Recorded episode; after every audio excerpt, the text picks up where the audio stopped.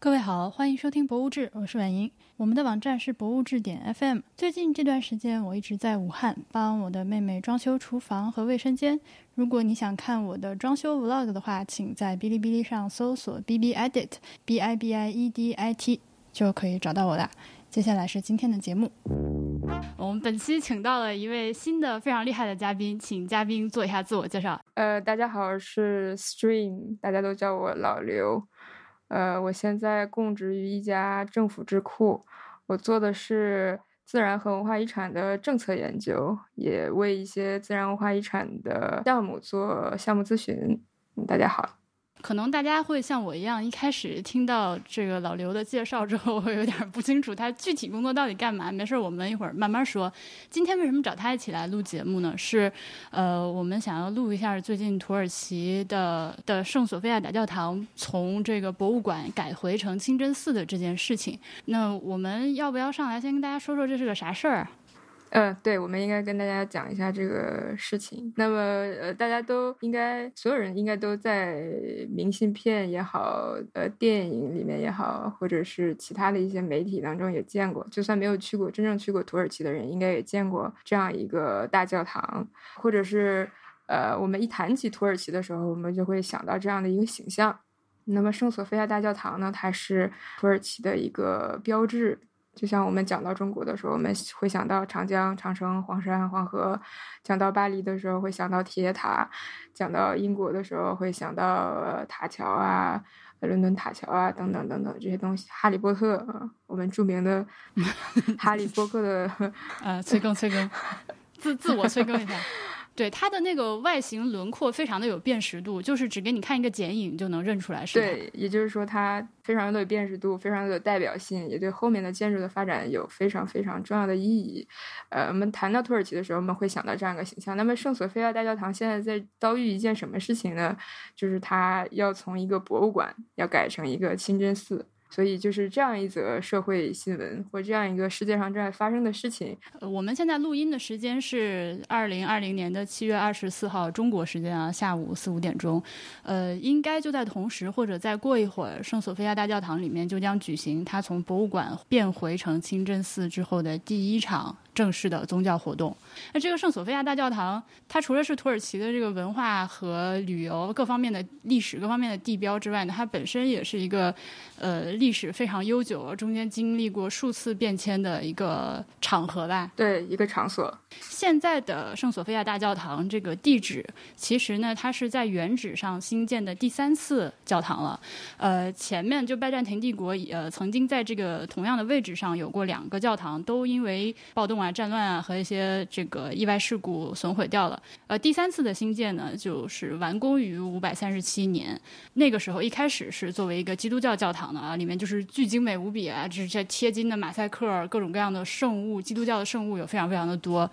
呃，到一四五三年的时候，这奥斯曼土耳其的穆罕默德二世攻占了当时的这个还是叫君士坦丁堡，对吧？因为他们是一个穆斯林的，就信仰信仰伊斯兰教的一个。就把当时的这个基督教的教堂改成了清真寺，里面也做了很多的，比如说把原来的贴金的马赛克就拿石膏糊上了呀，呃，基督教的那些圣像圣物都被那个拿走了，然后挂上了很多我们现在你如果去参观圣索菲亚大教堂还能看到的一些就是这个阿拉伯语的书法，当时一些伊斯兰教的艺术，还有很多这个神龛。到了一九三四年的时候，是这个凯末尔。就是彻底废除了苏丹制，变成了一个现代的民主国家之后，就把这个曾经的重要的宗教场合给它变成了一个博物馆，一直持续到今年的七月二号。嗯。而且呢，我一开始看到这个新闻的时候，当时是觉得，呃，埃尔多安他只是说提出这件事情，可能还有转圜的余地，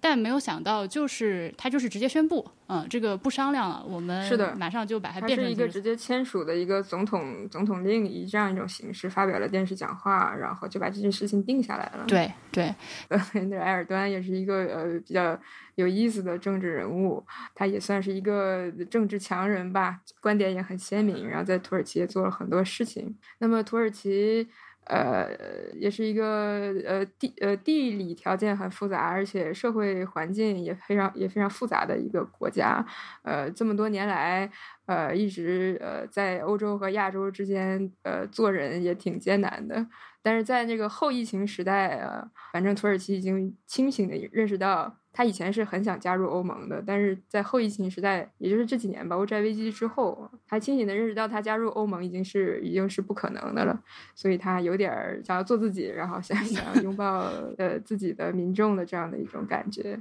呃，因为呃对疫情的治理的能力呢，催生出了非常多的社会的问题。呃，就是这个公共健康的危机转化成了民，在很多国家转化成了民主的危机。嗯，呃，在土耳其，对执政者来说也是有着这样的一个威胁在。啊，他如果想要继续执政下去的话，他可能需要去争取更多的选票。那么，其实，在土耳其的中下层的人的生活里面呢，宗教生活是非常重要的一个部分。但是呢，其实上层的人又是受过西方教育的这些支持政教分离的这样的一部分人。那么，埃尔多安如果想要维持自己的执政的这个能力的话，他就要去讨好。就是中下层、中下层的这个民众，也也一直以来，民众当中都有想要去把这个圣索菲亚大教堂改成清真寺的这个愿望，也一直有人提这个提议。但是去年的时候，埃尔顿还曾经讲到说，对面的清真寺还没有没有用呢，没有坐满呢，圣索菲亚大教堂改什么呀？所以他其实去年还不是这样想，但是今年，呃，由于整整个的世界上的环境啊，或者是国内的环境都发生了变化，他就呃也为了自己的利益考虑，也发生了这样的一个一个转变。对，这招其实是非常常见，就是都远的历史上的都不用说，我们眼瞅着面前，其实有很多国家都在跟他采用着同样的路数，自己在国内烘托起这个国家主义的这个情绪，其实是非常有效的，能够立竿见影的帮助这个统治者巩固自己的这个政权的，对吧？那个川普能上台，还不是因为。是是是是，只是说在美国，呃，和在土耳其使用的方式是不一样的。那么，可能美国的中下层的人，他最关心的是自己的工作能不能保得住。他对宗宗教生活的关注没有像土耳其这种国家宗教生活的关注的关注度这么高。那么在土耳其，可能就是通过这样一种呃行为改改成清真寺这样一个行为，就能够去争取到更多的选票。嗯，所以今天其实我们要探讨的一个话题就是，为什么改一个遗产，它就能起到这样的效果？对我，我觉得还可以再多说两句啊，关于整个的事件。本国的穆斯林当然是很开心的啦，国内的舆论基本上没有什么太大的反对的声音。呃，反对的声音呢，主要就是来自这个所谓 西方阵营吧，就是欧美国家就都挺反对的。对，那尤其是这个 UNESCO 联合国教科文组织还发表了一个措辞挺狠的一个呃一个 statement 吧，说 deeply regret，坚决抗议，严厉反对。尤其是这个事儿呢，因作为一个联合国教科文组织的世界遗产名录上的一个重要的这个遗产，但是，呃，土耳其的这个当权者在做这样一个决定之前，完全没有跟这个联合国教科文组织打任何招呼，就是突然的就单方面违约吧，就可以说，所以这个他们肯定是很生气的。但是生气归生气，也没有什么大用啊，这个我们后面再说。对的。那除此之外呢，就是因为这个圣索菲亚大教堂，它不光是一个就是对于伊斯兰教来说非常有重要意义的建筑，它对于这个基督教。教也是。很重要的一个这个这个建筑，但是目前来看，基督教这个这个这个宗教界还是基本上没有什么人吭声，就是反应非常的小。对对，没有什么声音。对，呃，那个 Pope Francis 他就发了个 Twitter 说说自己很受伤，但是也没有怎么样。现任的这个东正教的君士坦丁堡牧首，他就是这个巴尔多禄茂，他也是简单的发表了一下自己表达反对的这个意见。但是呢，这个我是从这个 New York Times 一篇文章看来的，他就说因为这个本人也。是住在土耳其境内，所以呢，为了可能是推测，为了他自己的这个生存状况、安全啊什么各方面的考虑，他也不好做什么太大的反对，就是声音基本上是这样。然后在我国，我觉得好像除了对这个就是文化这方面比较感兴趣的这个普通民众之外，大家也没有什么太大的反应，好像啊，就只是看到这个新闻就觉得 OK，好，有这个事儿。不是很关心，非常不关心。我是觉得，嗯，其实是在我的圈子里面关心的人也比较少。呃，关于那个 UNESCO 的呃这个回应，我想我想我想解释几句，就是为什么 UNESCO 会站在他的角度上这样去回应？因为世界遗产名录这个东西呢，它是要把全人类的这个文化呃文化遗产、自然遗产都保护起来，所以他在列入名录的时候，他是站在全人类的这个角度上去考虑的，它就不仅仅是你土耳其的私产了吧，相当于不能说你想改它就改它，所以他会站在他的立场上，他会进行一个这样的声明。还是跟大家各自的立场有关系。接下来我们就说说遗产这个事儿。那其实，呃，遗产的内涵和外延是非常非常非常非常宽泛的。先说一下私的遗产吧。既然这个土耳其的这个圣索菲亚大教堂，它也是一个世界遗产，它呃是一个世界遗产，但是它并不是以圣索菲亚大教堂这一个呃单体来列入世界遗产名录的，它是一九八五年伊斯坦布尔的整个的老城区的一个范围。那其实，在世界遗产名录上面有不少老城这种类型的世界遗产，比如说我们国内的平遥古城啊。呃，比如说巴黎的塞纳河畔的一个区域啊，等等等等。那么世界遗产呢，大致分自然遗产和文化遗产，啊，其实还有混合遗产，自然和文化混合的遗产，还有文化景观，但是这个主要算算在文化遗产类里面去。那全世界现在一共有一千一百二十一处世界遗产，呃，自然和文化的比例大概是二比八，就是文化是八百多处，自然是两百多处这样子。然后咱们国家是五十五处，现在已经是世界第一名了，跟意大利并列第一名。我其实自己的专业是文化景观，文化景观是人与自然的共同作品。那混合遗产和文化景观有啥区别呢？混合遗产是自然和文化都比较突出，呃，文化景观是自然不是那么突出，文化不是那么突出，但是自然和文化在一起，它就变得特别突出了。举个很简单的例子，梯田，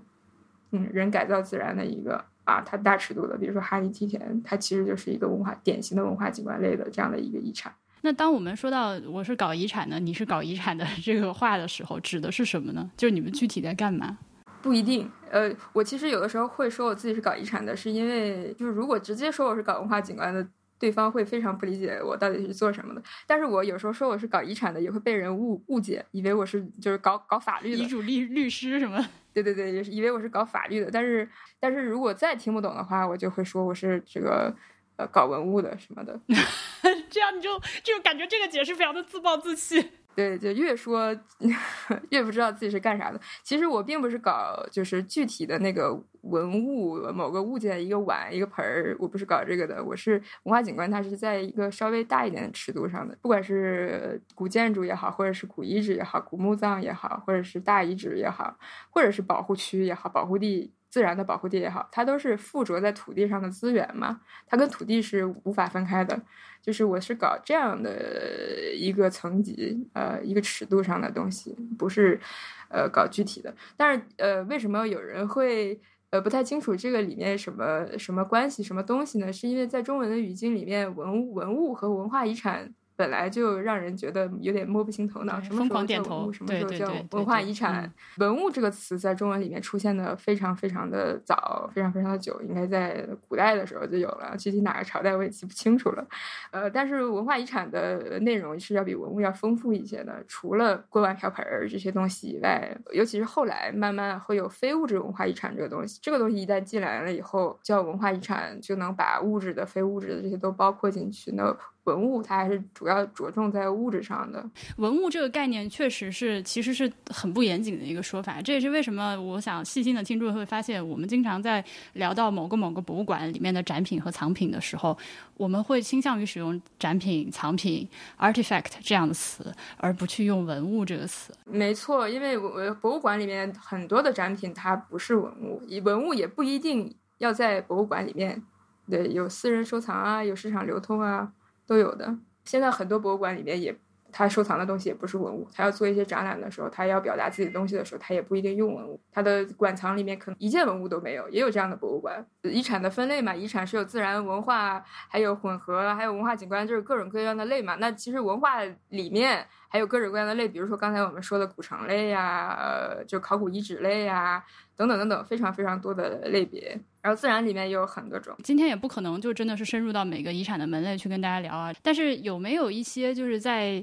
遗产界吧，我姑且这么说，有一些提纲挈领的这个观点或者是思想。其实，在世界遗产这个层级上面，呃，主要各个国家去遵循在研究的是在这个世界遗产、世界自然文化遗产公约以后，慢慢才就是在这个层级上面有。那具体再往下，它因为有遗产有非常非常不同的类型嘛，那建筑它有建筑的。考古它有考古的，壁画有壁画的，所以其实它包包括的内容非常非常多。我我刚才我们在讲世界遗产嘛，那么再再去在世界遗产这个就是世界遗产就是世界文化遗产啊，它是怎么变成文化遗产的？就从这个角度上去给大家解释一下，也许就是会清楚一些。一个遗产地如果想要变成世界遗产，最重要的是它要有呃突出普遍价值 （OUV，Outstanding Universal Value）。它有 OUV，然后它要有它的原真性和完整性，它还要符合十条标准当中的至少一条。这个大家可以在联合国教科文组织的网站上找到，这个可也可以放在我们后面的那个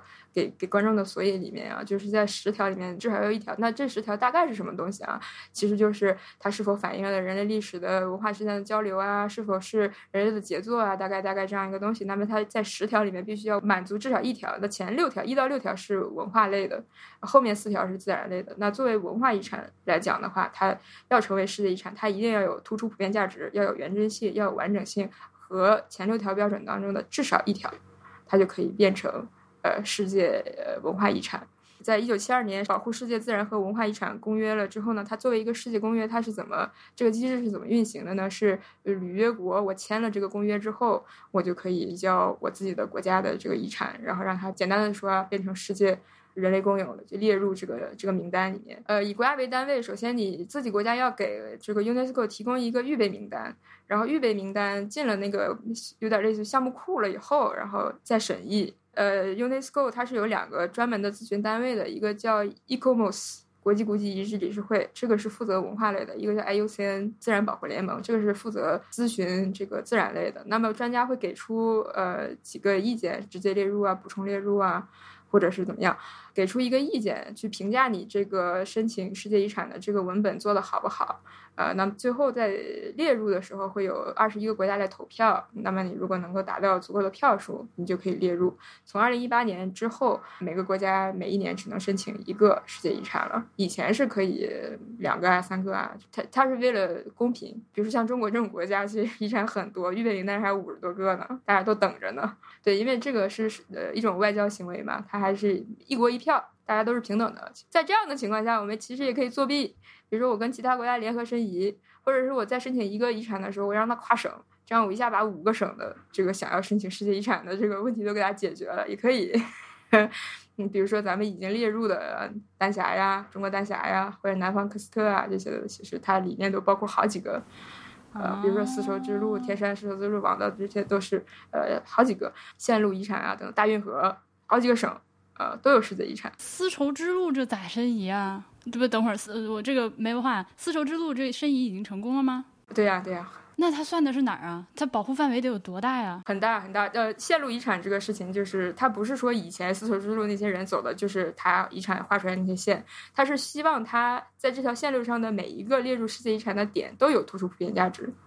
然后把它们连起来，不是说他以前丝绸之路就是走了他遗产那个文本里面写的那一条线，不是这样的。你刚刚说到那个十条里面，我就是觉得有一个地方很有意思，我们可以讨论一下的，就是关于这个什么原真性啊之类的这种东西。呃，这个就要提到就是世界遗产的这样一整套的概念，其实它是一个非常就是从西方出发的概念。对对对对对，这个东西可能还是要说回建筑遗产，就是这个东西在建筑遗产上面最明显、最有具有典型性。对，其实我们在保护建筑遗产的时候，跟西方有非常非常不一样的的地方。对，比如说我们其实中国保护这个建筑遗产是怎么说呢？大从大家熟识的，那是从梁梁思成和林徽因二位先生那个时候才开始的嘛。就西方它不是的，它可能有很多这个宗教啊，或者是什么其他神圣的场所，它一直都是这。它是从法国大革命那个时候慢慢往往后才才慢慢保护起来的。因为法国大革命的时候，它破坏那些宗教建筑破坏的特别严重，那么此消彼长、物极必反的这种原理下，他就会想去保护那些被破坏了的。呃的东西，而且那个时候也是后面催生了启蒙运动什么之类的。他那个时候就把过去、现在、未来的这个时间概念，那个时候他也理清了，又有理性，所以他不管是在价值上还是在工具上，萌发了最开始的一些关于建筑遗产的这样保护理念，又包括后面英法有不同的理念这样之间的碰撞等等等等，它是有一个呃，就是有迹可循的这样的一个。呃，建筑遗产的保护的一个历一个历史，现在我们就是国际上梳理的也是比较清楚了，也是因为他们在领导这个事情，所以他也是梳理的比较清楚了。那么我国呢，其实就是比较比较的模糊，呃，也是从梁梁林二位先生以后，慢慢才把西方的这些建筑保护的理念慢慢引进到国内，然后才一点一点的发展起来的。那么，其实我国跟就是西方的那个，就是在建筑遗产领域，刚才我们说的这一些都是关于建筑遗产的啊，呃的理念是有，其实就是挺大的不一样的。就是要说到就是遗产这个大的这个领域里面，其实它包括非常多的学科，其中一个比较重要的学科就是历史学，它要有一个史观的。文化遗产这个东西，它一定是文化的，一定跟你这个国家的情况是紧密相关的。然后你的史观是什么样的？跟你的保护的价值和理念是紧紧密相关的。西方是什么史观？它是你死了之后就再也不会复活了，直到最后的审判，然后再把你从地里面捞出来再审判，就是线性的。这个有很多人说过啊，就是线性，就是一条线射线那种形状的，呃，只有一个方向。那中国它不是的，它不是这样的史观。我们是人生代代无穷已，江月年年望相似的史观。所以在这样的不同的史观下面，它的价值的取向是非常那个不一样的。那么在技术上面，技术上面的话，呃，其实国外工匠和艺术家，建筑是被认为是艺术的嘛。那么在中国的文人墨客是很比较鄙视工匠的，所以很多工匠他也就是在这样一个文化背景下，没有失去了成为艺术家的机会。我们是五四运动以后才开始拥抱德先生、赛先生的嘛，所以在呃修复的理念，呃，就是技工具这一方面，也是跟西方很很不一样的。那么现在全世界保护。呃，建筑遗产主要是那个威尼斯宪章，就一九六四年威尼斯宪章，然后它要求原真性、完整性。但是因为我们东亚的这个情况跟呃西方不一样，所以一九九四年的时候，我通过了一个这个奈良文件，然后这个就是关于原真性一个讨论。就在东亚，比如说在日本，它可能几十年就要复建它的那个寺庙一次，那它这种还有没有原真性？其实是有的，其实就是变成了我们东亚对世界的这个建筑遗产的一个思想还有工具的一个补充。是的，所以其实虽然都是大家都是本着一颗要保护遗产的心，但是自己的这个立场不同，就是对这件事情的认识会非常不一样。这个是也是一个渐进在革新中的一个领域。相对在这方面比较后进一点的国家，就是来 like 我国，其实想要在这个领域中获得更多的话语权，还有就是下定义的这个权利，确实是要慢慢的去一点点的争取。你看现在不就只有奈良，就只有日本人在在这件事情上走在最前面。对的。其实日本人对世界遗产的贡献非常的大，呃，因为他们叫有形文化财、无形文化财，就是 tangible、intangible heritage。其实最最开始的，比如说日本的这个活着的遗产，还有无形文化财，其实就是非物质文化遗产，这些都是日本人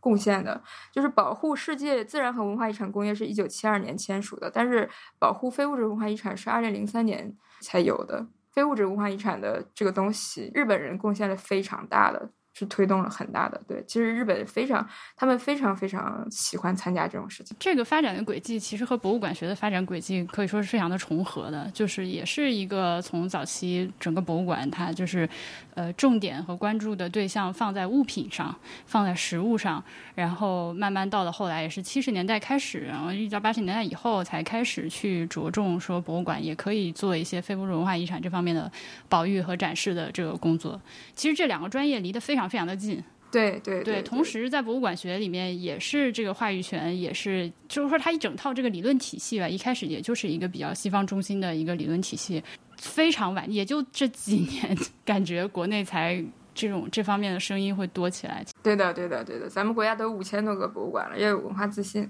那我们要不要，既然说到就是我国之后，也可以给大家展示展开，稍微说一下，就是我们国家对于这个遗产这方面，目前是一个呃什么样的认知？呃，就是咱们国家在数量上已经已经达到了世界第一，但是其实这个跟咱们国家的这个历史情况有关系。我们确实有非常丰富的遗产，我我还觉得五十个五十多个不够呢，在预备名单上还有好多非常有潜力的遗产，但是受限于这个国家之间的公平，每年只能上一个了。但是其实，在遗产就是世界遗产这个呃领域上面，它很大的一个问题就是重申报轻管理。就申报的时候，大家热情特别高，然后把它好不容易弄上去了，觉得自己登上了国际舞台，结果后面就搞旅游嘛。其实，如果你搞旅游去过多的游客去把这个东西破坏了之后，你就失去了你的原真性和完整性了。如果你去弄一堆假古董在那儿，你不就是失去了原真性和完整性吗？对，这个咱们都是其实看的非常多了，这种类似的例子实在太多。对对对对对，就很痛心。但是世界遗产它这个东西，它还是比较宽，它还是非常非常的宽泛。我们还有非常非常多的遗产，它不是世界遗产，也值得我们爱护管理，要像爱护自己的眼睛一样去保护它们。它是我们的财富，不可再生的资源。嗯，申遗这件事情，它是对我觉得这两年好像还冷静下来一点了，就是我。更小的时候，那个时候特别的火，就跟申奥似的。对对，有有那么几件事儿啊，是吧？加入 WTO 啊，然后申奥成功啊，然后然后什么什么要申遗申遗，就是对对对，我记得加入了 WTO，申奥成功，我们家楼下是有人放鞭炮的。对，所以申遗其实，在很多就是我们这个日常的舆论环境中，大家。感觉你只要是个看新闻的人，就是“申遗”这个词已经非常非常的熟悉了。但是实际上，有多少人真的理解“申遗”是一个什么意思？它是一个什么过程？你申遗是不是完全就是一个打引号好事儿呢？这里面有没有任何代价呢？其实一般人是不太清楚的。嗯，对对，那如果那个流程现在还不理解的听众，可以再把这个播客再导到最前面重新听一遍。嗯，包括我是谁，还有这个我讲的内容，重新听一遍啊。嗯，但是我关于这个事情本身的评论呢，呃，我觉得大家思考一下就就可以，就就从大家身边的可以看到的事情就知道，其实呃，即使是呃是已经申报上世界遗产的东西，有时候大家去浏览，有有人去大家去观光旅游，还是觉得会有点失望，就是因为就是世界遗产啊，它说到底只是一个名誉，具体怎么管还要看你这个国家怎么干。我们国家其实现在很多地方，尤其是自然保护区，它有这个很多牌子交叠的问题，所以咱们国家现在也搞，也在正在搞保护地的改革。原先有自然保护区，有风景名胜区，就是有这个省级的各种级的湿地公园、森林公园，这样各种各样的名号，有各种各样的区域划分。然后他把这个本身，因为大自然它是就是那个老虎。或者是鸟，它不会因为你把那个保护区划成一二三级，它就不活动了嘛？生态是有连续性的，有大自然是有连续性、有完整性的。所以，呃，咱们国家正在做的一个事情，就是把自然保护地重新好好整合起来。那么，呃，为什么要说这个事情？就是说。管理还是要靠咱们国家自己来来去管理。那世界遗产其实是给他一个荣誉，是给他一个对他这个东西的一个认可。那其实最开始世界遗产，呃，这个东西有的初衷是为了保护那些人类已经特别重要又有点危险的这些遗产。所以现在我就觉得有点讽刺的是，世界遗产越来越多，大家很追逐这个事情。但其实它是好事吗？如果从它初衷来看，它是个好事吗？就是说我们现在全世界有一千多处的遗产都有点不太行了，我们要去拯救。如果站在这个角度 角度上去想，又有点心酸，就是它味道已经变了，嗯，在价值上有点变了，然后在那个流程上有点变了，它变成了一个国家之间的一个一个博弈，一个外交的一个场合。刚才我也讲了嘛，因为你要列入名单名单的时候是二十一个国家投票，那这二十一个国家投票搞定一半以上的国家，简直小儿科一样的事情嘛，有的时候。嗯，对于我国来说，嗯。对于我国来，对很多国家来说都是这样的，因为每个国家在这个世界上都是有自己的盟友。那我再来问一个啥问题啊？申遗成功了之后，这个联合国教科文组织是给钱吗？什么都没有，就是一个荣一个荣誉嘛。其实我我们国家不这几年都是这样吗？刚才像你说的一样，呃，WTO 申奥可能就是有一种自卑心理吧，又特别想让世界认可我们，所以就尽量去拥抱这些事情嘛，对吧？然后我们之前也讨论过。呃，其实这个整个的话语体系都是西方建构的这样的一个话语体系。那么我们还在没有话语权的时候，可能要尽量去融入到这个里面去。实际上，不光是这个这个 UNESCO 不给发钱啊，是这个升上了之后是要付出很大的代价的。对你前面要花很多钱才能升上的。最开始申遗的时候，要他要求的材料非常简单，几页纸而已啊。当然，当然那个时候身上的也是全世界最厉害的那些，比如说金字塔，你你一个字都不用写，它也能当世界遗产，就是最没有争议的。对，长城你一个字都不用写，它也它也它也能当上世界遗产。那么现在大家就会从不同的去讲述一个，要把自己的故事讲圆，要把自己的故事讲好，要去给它复制，要给它弄一博物馆什么之类的，然后要求特别多。哎，你说到复制，博物志的听众们，你们之前曾经听我在节目里面老是念来念去一个我不知道应该怎么说的法语词 m i s a v a l e 我终于学习啊，中文原来叫赋值。反正这个词也被用烂了，互联网圈也用，投资圈也用，全都用。对对，遗产遗产界也用，但是其实遗产界现在用的最多的是活化，去把这个遗产活化、保护、利用、活化这样子。对，申申遗申遗之前，他其实要花很多钱去准备这个这个这个文件。哎，这文件一般都是谁准谁来准备啊？一般都是咨询公司，咨询公司就国外的话是一些咨询公司来准备，国内的话可能是设计院啊，或者是高校的老师来牵头准备这个事情。就是要相关领域的，因为每一个遗产它都很不一样。但是现在想要列入世界遗产名录的话，他要挖空心思去证明自己的，呃，因为你前面已经列入的遗产很多了嘛，那你后面呃要想再加入的话，你就要自己证明自己跟前面那些不一样，这就越来越难了。嗯，是证明跟他们不一样呢，还是要证明自己跟他们有同样的价值呢？证明自己有突出普遍的价值，然后他那个文档里面还要不仅要证明自己的突出普遍价值、原真性、完整性，还有列入某条就是那个标准的那个原因以外，还要跟以前有的就是类似类型的遗产进行一个比较。就同质性不能太高，但是其实最后能列入也是很很多的因素在，比如说这个国家就是南北的平衡啊，东西的平衡啊，等等等等，会照顾这些这些。那列入之后，列入了之后就是重申报轻管理嘛。列入了之后，你想问是不是有除名的风险啊，或者怎么管理这个事情？就是联合国教科文组织会要求你提供一个管理的方案，但最后管的好不好就看你自己，因为其实国际上这些东西是没有强制性的。就不能不能把你怎么样的，不能罚你，也不能把你怎么样的。呃，有有没有退出的案例呢？有，呃，不是 UNESCO 把你除名，是他他们那些民众自己要要退下去，他自己不想干了。因为他们要就一个桥，对，因为这这个就是这样的，因为你作为一个世界遗产的话，呃，周围会有一个画，就等于说画了一个片儿，这片儿里面你就不能动工去做一些对它原来状态破坏性或者改变比较大的一些事情，包括修桥这种工程。对，它有分功能分区，它有分区，核心区和缓冲区。那么刚刚说的这个例子里面，就等于是当地居民觉得我们要修桥，不然就还是还是今天的日子过得舒服。更重要，那么他们就决定退出了这个。对啊，我要你一个名誉有什么用？嗯，我桥对我来说的生活改变我有多大，对吧？尤其他们又是自下而上的民主社会，他们同意那就干呗，他们就不当了呗。其实很多的保护地就是没办法去平衡发展和保护。举个例子吧，呃，因为刚才也讲过嘛，这种尤其是不可移动文物来说，它是附着在土地上的嘛，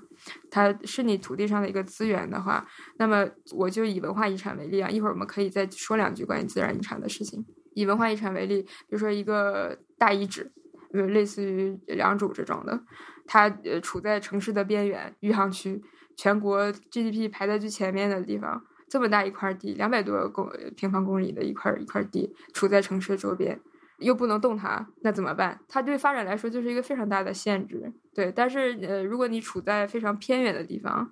它就会遭遇什么样的问题呢？就是被弃置不管，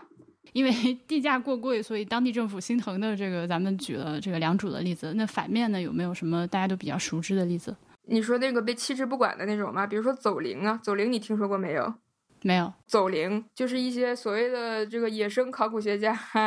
去走灵啊，去去各种陵墓里面啊盗墓吧，或者这么说，帝王的一些陵寝啊，他觉得那个石头好看什么的就拿走了。野生考古学家，或者是长城，长城非常大的，长城是，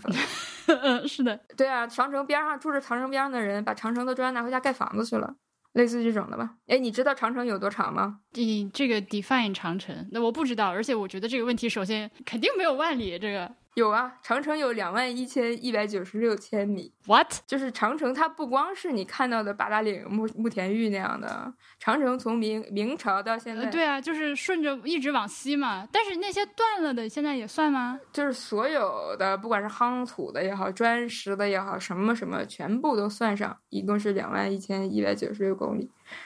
哼，对吧？是不是？没有想到，看看这个节目的知识性有多么的强。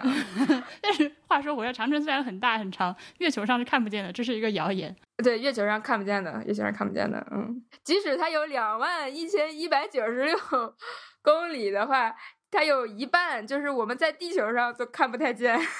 别说在月球上了，现在是现在全人类想要建一座能在月球上看见的墙，就只有指望川总统了。走灵，走灵，说回走灵，对，走灵就是我刚没反应过来，你啥意思？对，是这样，就是那个等于说这个地方其实它作为一个遗产的价值是非常的高的，但是呢，由于可能比如它地处在一个本身财政能力非常不足的地方，然后它位置又非常的偏远，没有什么开发的价值，所以这个就管理的部门就没有那个能力去，比如说做硬件和软件。线上的保护没有足够的人手，没错，那就很非常容易陷入这种弃之被弃之不理的，甚至野生考古学家。我记得那个超人就是以前的陛下官，现在在那个呃时尚怪物的一个主播超人，他他就会看到有些人在那个群里面发最近在哪里哪里捡回来了一个什么什么碑。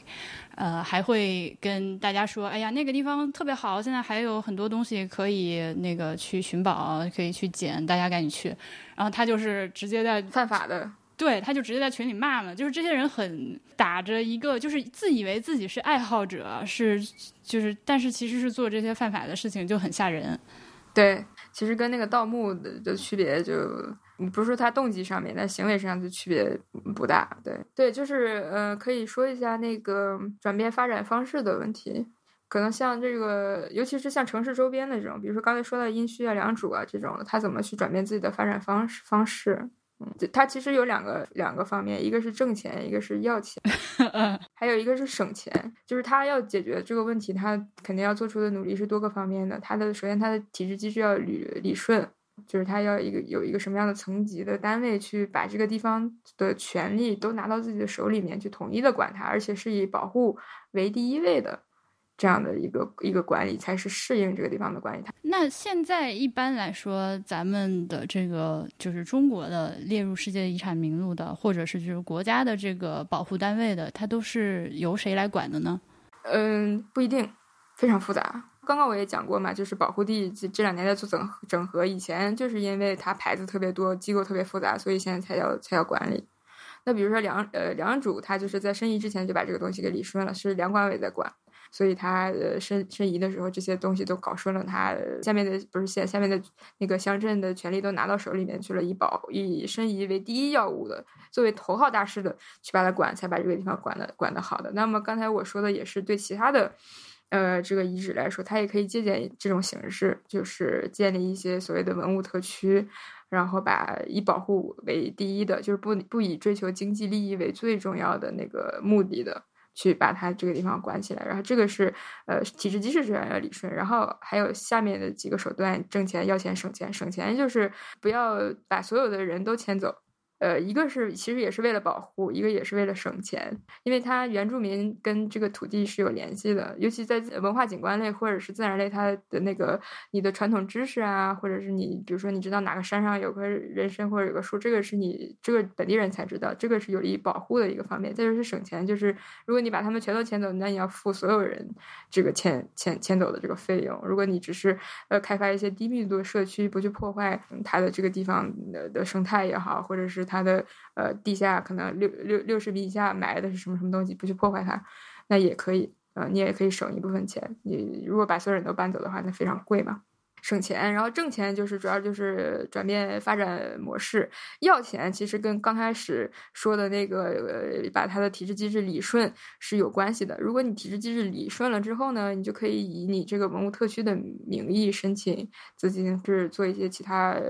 融资。你得有本钱，然后你去融资，这样的话就是挣呃要钱。那挣钱就是转变一些发展模式，呃集思广益啦，做一些文创啦等等的。呃，旅游啦，尽量去把它这个产业链延长，不让别人去在你这儿只做观光旅游，让他停留的时间变长，让他可以玩，可以看的东西变多，然后把教育做起来。对，就是挣怎么挣钱啊，把它的产业链尽量的延长。你嗯，如果你的你把它旅游的方式给它转变了，不是普通的上车睡觉、下车尿尿、拍照，呃，你让他停留在那儿的时间变长，你让他带着孩子带着就是旅游的产品的类型变多，把这个环境教育也好或者遗产教育把它做起来，这样的话你挣钱的方式就变多了嘛。嗯，停留的时间也变长了，餐饮啊，呃，民宿啊，然后教育本身也是一个产品嘛。现在那个你可能没有小孩，你对这个事情不是特别。现在小家长带着小孩出去研学可贵了，非常非常贵，几天就要很多钱的，几万块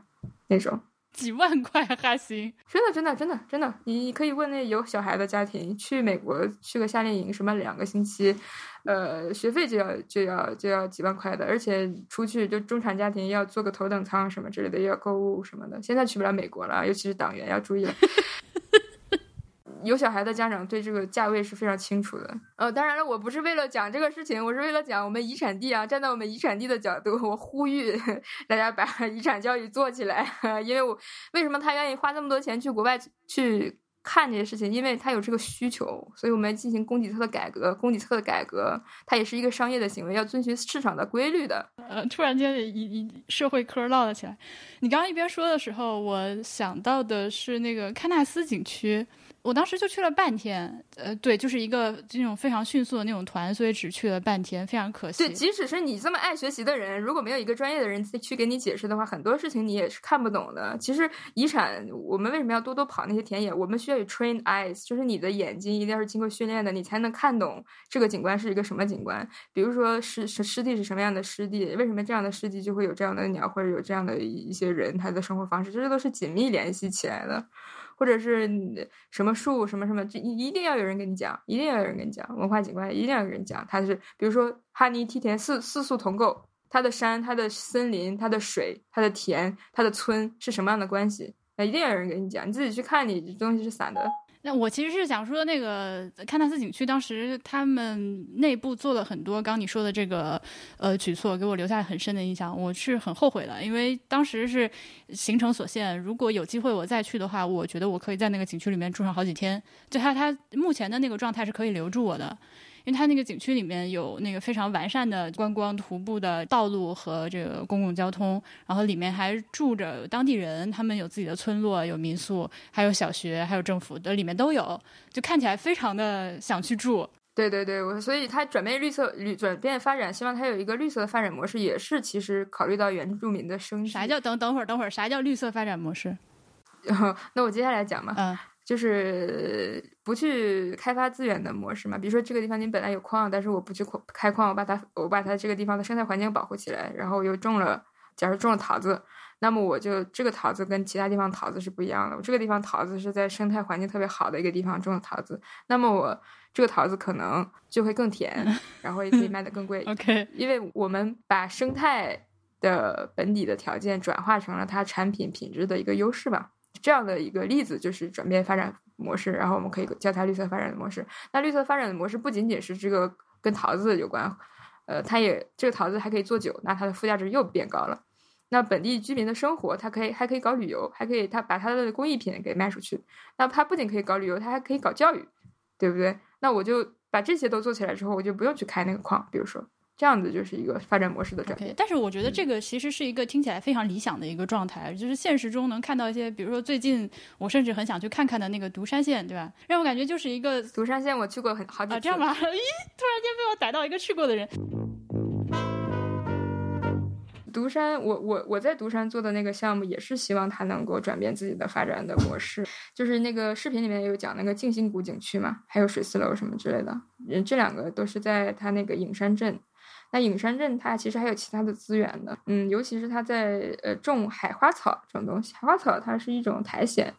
它可以做兰花的基质，也可以它吸水性特别强，它也可以做尿布或者面膜。What？对对，海花草其实就是这种苔藓，它可以做兰花的基质。那做兰花基质，这个这种苔藓，全世界只有两个地方产的比较多，一个就是智利，一个就是中国。那智利的品质是最好的，中国就是第二。但是我们国家是一个兰花的大国，所以说对这个兰花的机制的这个需求是很高的。所以它如果做海花草的种植的话，如果把产品慢慢都做起来的话，它附加值是比较高的。所以我们那个项目是想要去支持它海花草这个产业。而且呢，这个种海花草，它也对气候变化有着非常大的贡贡献。因为我们国家的西边是气候变化应对气候变化压力比较大的地方，它生态又比较脆弱，然后它发展又比较呃又比较落后。那么也就是说，它接下来有一个高排放的预期，但是它生态又同时十分脆弱，这就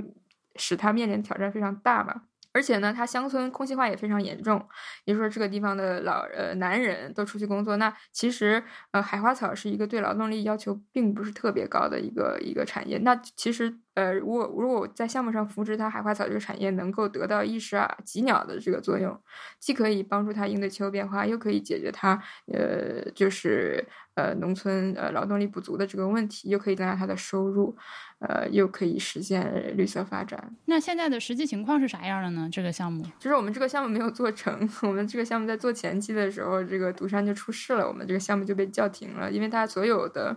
呃，政府的融资就是全部都停。对我们当时是想要在它那个静心谷景区或者水丝楼旁边去支持一些呃生态的，就是它流过呃静心谷的那条水叫胭脂河，它胭脂河的生态也是有破坏的。我们是想去去修复那条河的生态环境，然后再同时支持它一些村里面的一些呃绿色发展的产业。像独山县那个，就是就是你会觉得有些地方它是一个很简单粗暴的把这套理论。理论拿过来，然后我们就要做一些延长产业链，然后吸引人家来消费，把人留住的这些举措。好比那个什么天文小镇，然后我们前段时间去山西看到那个净土寺门口开挖什么的，请大家去那个有意思吗？不对，请大家去怪物上志马上会更新的新节目里看，你你就能看到当地那个那个状态。但是呃，就以净土寺为例，如果说他真的把那个净土寺门口一圈做成了一个呃全新的景区，里面有各种配套设施，呃，甚至有一些这个什么商业之类的，我感觉也还是。不太留得住人，只是简单粗暴的把这一套东西拿过来复制一下是没有什么用的，我觉得。那对你说的没错，就是呃外来的游客看到是这样的一个结果，但其实呢，这个决策是非常的复杂的，因为也不是最终决策的人他一定懂这个事情嘛。当然他会找一些外面的人来帮他策划、帮他谋划，但是可能最后的结果总是不那么尽如人意。首先我们要承认这个事情它确实非常难。呃，也非常复杂，对对对对对，可能做出来的结果不好。呃，我们也不要太去苛苛求。嗯，第一，先说一下遗产这个事情，就是遗产界，即使是学者里面也有很多分歧。有的很多学者就是觉得保保保保起来就好了，嗯，反正是遗产嘛，保了总总不会有错。但其实我是觉得，我们是可以再开放一些的，而且在活化活化利用的时候，做最重要的一点就是一定要考虑，你这个项目做完了之后，你这些遗产修好了之后，你干啥？嗯，你不要就是修之前，我只是觉得别的地方有一个好看的假古董，那我也要弄一个。你一定要这，你你你一定要想好，就是你修好了之后干这个东西，它真的是不是你需要的，就是结构性的正确，而不是说我只是修好了之后，我提前就想好了，我这个地方搞民宿、搞小吃一条街，已经有一个地方成功案例了，就不是这样的。那比如说，呃，我们国家现在要求很多地方搞创新，那么你，嗯，这个地方真的是要有越越越多的院士或越多的高高端人才才是对你这个地方好的吗？即使他名气很大，不是的，因为你可能你的产业就没有达到那个阶段，你即使请了院士，对你这个地帮助也是不是很大的呀。呃，比如说我这个地方，呃，要搞一个学术的演讲，是一个关于什么什么，呃，什么发经济发展的，你请来了一个诺贝尔什么化学奖的，他过来讲，他对吗？他肯定不对口嘛。所以遗产也是发展也是一个道理，遗产也是一个道理。你在修它的时候，一定要想好。它是修好了以后干什么？而且这个东西一定要是符合你的呃实际情况的。那么我们在现实当中为什么没有看到很多符合实际情况的？因为要做这个分析，它的成本高啊，它要投入时间、投入精力、投入人力的呀。那么我们地方很多地方它的发展压力又很大，那这个时候怎么办？我就上赶紧上项目，越快上项目越好啊。比如说独山就是一个例子，还有很多其他的地方，我们去游玩的时候，可能你的结果并不是那么好。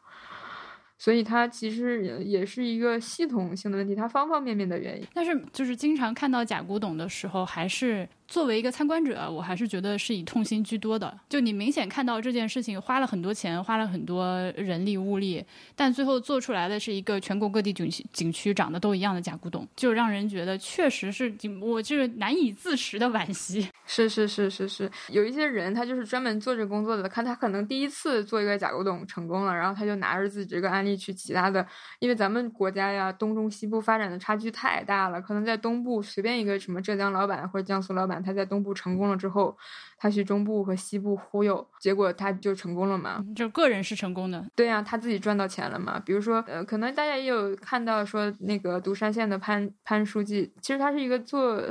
挺爱做事、挺爱做事做事的人，所以 你看，真的过于爱做事了。但，他原来是江苏的一个干部，然后在江苏呢有这样一个经济基础的情况下，他可能可以背一些负债啊，或者是他很快这个借出去的钱借好了之后，他很很快就会自身造血的能力就回来了。但是在贵州，它的基础太差了，所以你呃去做一些拔苗助长的事情，可能就是不太符合当地的这个情况。就是江苏模式是不是不适合贵州的？但是呢，呃，浙江或者江苏或上海或者大城市的一些老板。他也不是什么政府的官员，他也不要对民众负什么责任。他就是能拿到一个项目，他就拿到一个项目，他赚了钱，他把这个假古董给你盖起来了，可能就会发生我们目前其他地方看到的一些一些很令人痛心的情况。我我不是为了政治正确才说这些，我只是觉得这个事情确实是很复杂。然后我希望大家都能有一个开放的心态去看这个，即使它可能结果不好，它也是实验的一个结果。我不是每次实验都会成。就是对我来说，个人觉得最难接受的就是因为你这个东西最后买单还是纳税人买单。所以就，但独山，我现在觉得，如果我乱讲呢，如果它能改成一个那种就是大型游乐园、赛博朋克冒险基地什么，它那个最高的那个弧形的那个楼，就感觉特别像九龙城寨嘛。其实就是当年那九龙城寨拆之前，也有很多类似的这些讨论。这个地方包括日本，甚至有一个这个游戏公司，真的就在日本复刻了一个九龙城寨，就为了做成一个这种冒险的基地。我是觉得现在。独山县，因为我没有去过，我只是在网上看到一些资料和视频的话，觉得它就是流露出了这种非常后现代的气质。你想去吗？我想去，也 特别想去。那几米高的大那个汉白玉狮子，那得花多少钱？呢一个狮子就多少钱啊？呃，那水水四楼首先就是九十九点九米吧，如果我没记错的话，非常非常高。然后对面还有个亭子，亭子的那个木头也是，那是那应该是非洲进口的大木头吧？特别恐怖，这种木。没错没错，要四个人合抱吧，至少才能是非洲进口的。这个都被你知道了，因为现在我们国家应该是没有这么粗的木头的吧？对，没有的。那我们最后说个。再说回到这个圣索菲亚大教堂，我为啥就是这么想录这期节目？就其实其实我当时看到那个新闻，七月二号我就想录，但是我就觉得呢，我这水平有限，咱也录不出什么东西来。后来哎，突然想到把老刘抓过来。但我当时最想录这个的第一动机是，我觉得我可能此生都不太看得到了。但是后来通过看新闻发现，并不是这样。就是如果我现在去土耳其或者未来去土耳其的话，还是可以看到这个圣索菲亚大教堂，可以进去参观的。它虽然改成了一个清真寺，但是按照埃尔多安之前说的那个意思呢，就是它在非宗教活动的时间依然是向大众开放，就你不一定是穆斯林都可以进去。它那个里面的基督教的一些圣物啊、神龛啊这些东西，在非宗教活动期间是依然可以开放参观的，但是穆斯林在里面就是做礼拜的时候会拿个帘子给遮起来。目前说的是这么一个处理的状况，但不管怎么说啊，我就是呃很想录这个节目，就是因为当时看感到了一种深刻的。无力感，感觉自己非常的渺小。这个历史的进程啊，真的是你永远都不知道会怎么样。这个圣索菲亚大教堂六世纪建成，中间几经波折。我们刚刚说的那几个节点，对他来说就是只是一些比较大的节点。他实际上在这个历史长河中，经历了